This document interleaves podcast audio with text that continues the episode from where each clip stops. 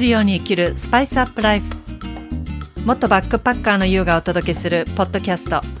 この番組では毎日を旅するように刺激いっぱいの日々を思いっきり楽しみながら心と体がワクワク喜ぶをテーマにスパイスアップライフをさまざまな観点からお届けします。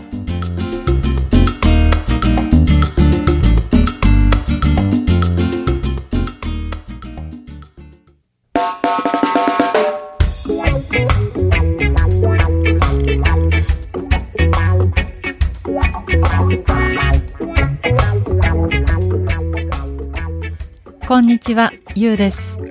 今日もこのポッドキャストを聞いてくださりありがとうございます。もう、えー今日8月1日です。いやーもう、なんかね、夏本番っていうかもう今年はすごく日本、梅雨が短かったから、暑い日がほんと続いてて、あれですもんね、最近毎日、暑いねが挨拶みたいになっちゃってるのね。本当に。今日も東京確か35度とか6度いったのかな思うんですけど、私ね結構南国好きだったからいろいろ言ってたけども、この暑さなんかちょっと絶対になんか東南アジアのなんか暑いとこバリとかタイとかも行ってたけどそれより暑く感じるんですよね。気のせいかな。なんかなんだろう。エアコンのああいう室外機のもわもわっとしたのもね暑いからそういうのもあんのかな。もうでもねやっぱり日焼け対策がすごい大変で結構なんだろう。肌が荒れるというか汗汗もみたいに汗もはできてないんですけどなんかやっぱ痒くなってきちゃってでこうそれぞれ人それぞれあんのかもしんないけど汗かくところがすごい決まってる。私は鼻の頭と首首にね異常にかくんですよ。でもこう人によってこう額にこうたらっとね汗が流れてきたりするけどもそれはね私なくて鼻の頭のところともうほんと首。でいやもう日焼け止め塗ったって結局すぐ汗でいくらねウォータープルーフっつったってどこまでウォータープルーフなのかなと思っちゃうし。で今年はですねもういろいろ買いました。あの完全100%紫外線カット。遮光率100%のあのグッズなんですよ。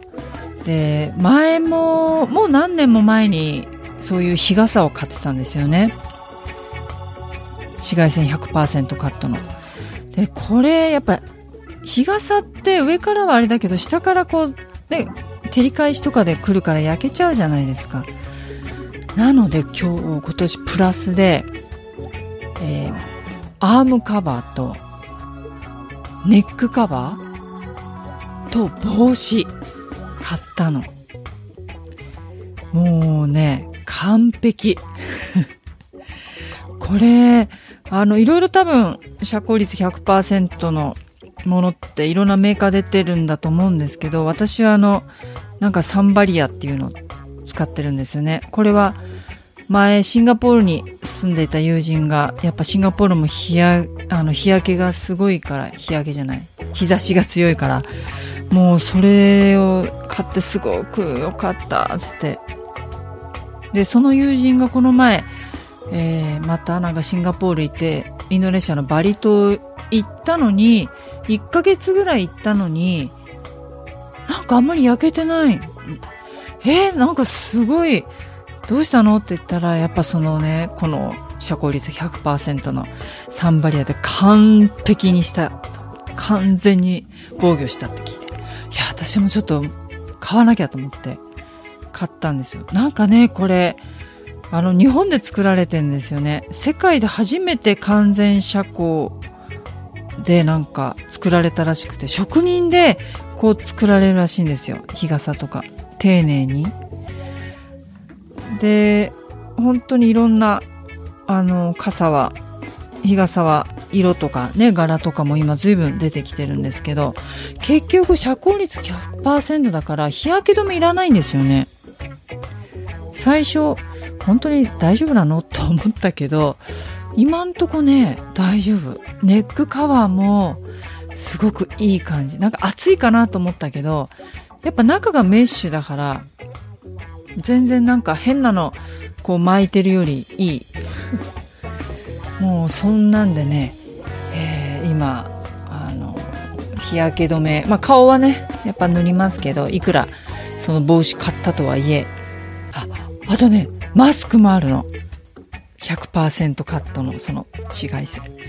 これはいいけどまあ暑いっちゃ暑い。でも本当にこうあのなんていうのこの頬骨の横のほっぺたのこのね耳の脇のあたりって結構焼けるじゃないですか。でこの辺にシミができる人多いからやっぱここまでこうマスク終えるんですよ。大きいなんかあのタイプが2種類あったんだけど。やっぱ日焼けねしたくないんだったらこれをマスクしておけば完璧だなと思ってそれはねいろんなカラーあるんですよねうんちょっとね、まだマスクはあまりのちょっと最近暑さでしてないんですけど。えー、そんなんで、えー、日本、うん、東京の暑さを今頑張ってしのいでおります。そしてね、今日のテーマなんですが、自分の強みを見つける方法です。自分の強みってよくね、こう、私の強みをなんか見つけるワークとかいろいろなんかあるじゃないですか。あとよく自分の強みがわからない、見つからないっていうお悩みって実はすごく聞きます。私も本当に自分には何もないと思っ、なんだろう。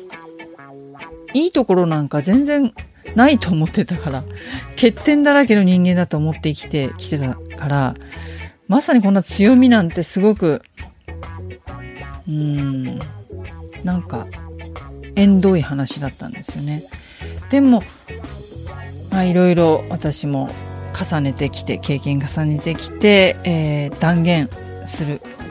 もう本当に最初に言いますが、強みっていうのは自分の強みは探すものではないんですよ。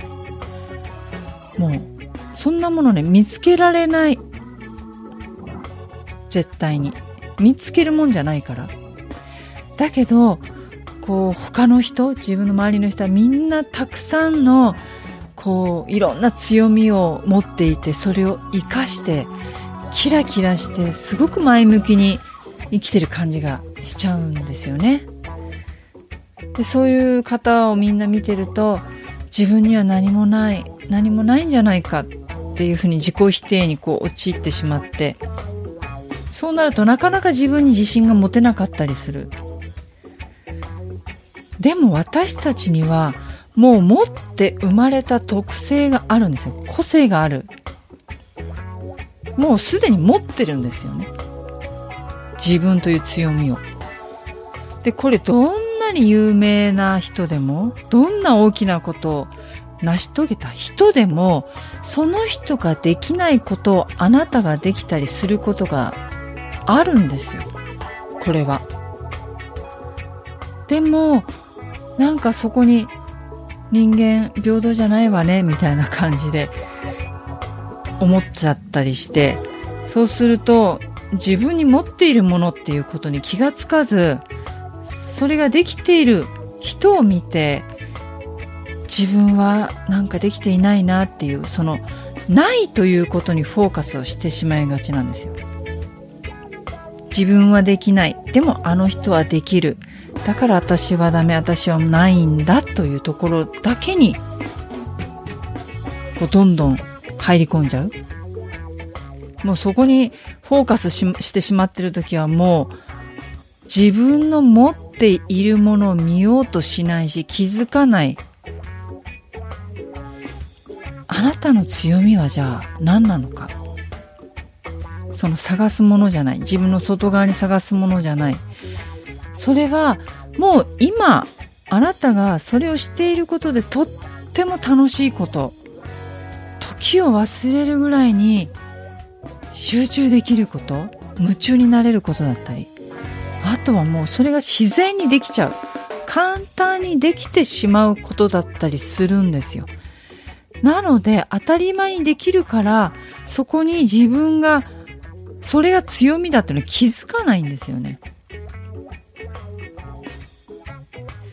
何が私はできるのかとか何が優れているんだろうっていう探す人生を送っていたらもう人生を無駄に過ぎるだけ。本当に無駄。で人生っていうのは旅ですよね。ジャーニー。もうこの人生の旅っていうのは自分を探すことではないんですよ。すでに持っている強み自分の個性を磨くための人生であってほしい。そして自分の強みを生かす。それの許可というのは自分でしか出せないんですよ。そのためには自分の強み分かってないと。でそしてこれが私なんだと。自分はこれでいい。これを私はもう持ってる。すでに私は完全だという自分という存在に誇りを持つ誇りです。人と比べるものじゃない。もう私は持ってるから。あなたは持ってるから。そういうことで自信を持っていくことができます。自信を持つということは自分を信じることだから。自分の強みを信じてあげてください私もねうんそうやってまあここのポッドキャスト内でもよく話してるけど自分を自分に何もないと思ってたから自分を探す旅っていうのをしてました。それはね私はもう本当に旅に出て探してた。外側に出て探していたんだけれどもまあでも結局何も見つからないことに気づいたわけです。それは自分を見てなかったから。何か何かと外に求めてた。でも何かじゃなくてもう私は持っているんだと。私はここにいて私はもうこれで完璧なんだ完全なんだっていう分かったから。完璧ってんじゃないな。完全本当はもう全て持ってるんですよね。みんな一人一人私も。持ってるんだけれどもまだその引き出しをいろいろ開けてみてるだけ。まだ開けてない引き出しもいっぱいある。例えば100個引き出しがあったとしたら、みんな100個引き出しは持っているけれども、その引き出しをどれを開けるかっていうのも自分次第だし、どれを開けてそれを活かすかっていうのも自分。もしかしたら開かない引き出しももちろんあるかもしれない。なので生きている限り、その引き出しをどれだけ開けるのかどんな引き出しを開けるのか開けていきたいのか。だからすごい楽しいことですよね。引き出し開けたら玉手箱だからね。どんなもの出てくるかわかんない。これが自分の未知なる世界への可能性秘めてるわけですよ。だから楽しいんですよね。どんどんどんどん自分の内なる旅をしていってください。私もまだまだあもちろんあのずっと生きている限りその引き出しを開けていくし開けるのが楽しみ本当にでもその開けるペースだったり開け方だったりどの引き出し開けるっていうのは自分次第だから、それは人と比べることでもなく、焦ることもなく、人に押されることでもなく、煽られるものでもなく、自分の開けたい時に開けたい引き出しを開ける。それで、ね、十分なのではないでしょうか。今日も聞いていただきありがとうございます。ぜひ、えー、そうですね、このポッドキャストの感想、聞かせていただくと嬉しいです。えー、番組詳細欄にあるメールアドレスにね、あの、いただけると嬉しいです。あとは、えー、Apple Podcast で聞いていただいている方は番組レビュー、ね、ぜひ書いていただけると私も励みになりますので、どうぞよろしくお願いします。それでは次回またお会いしましょう。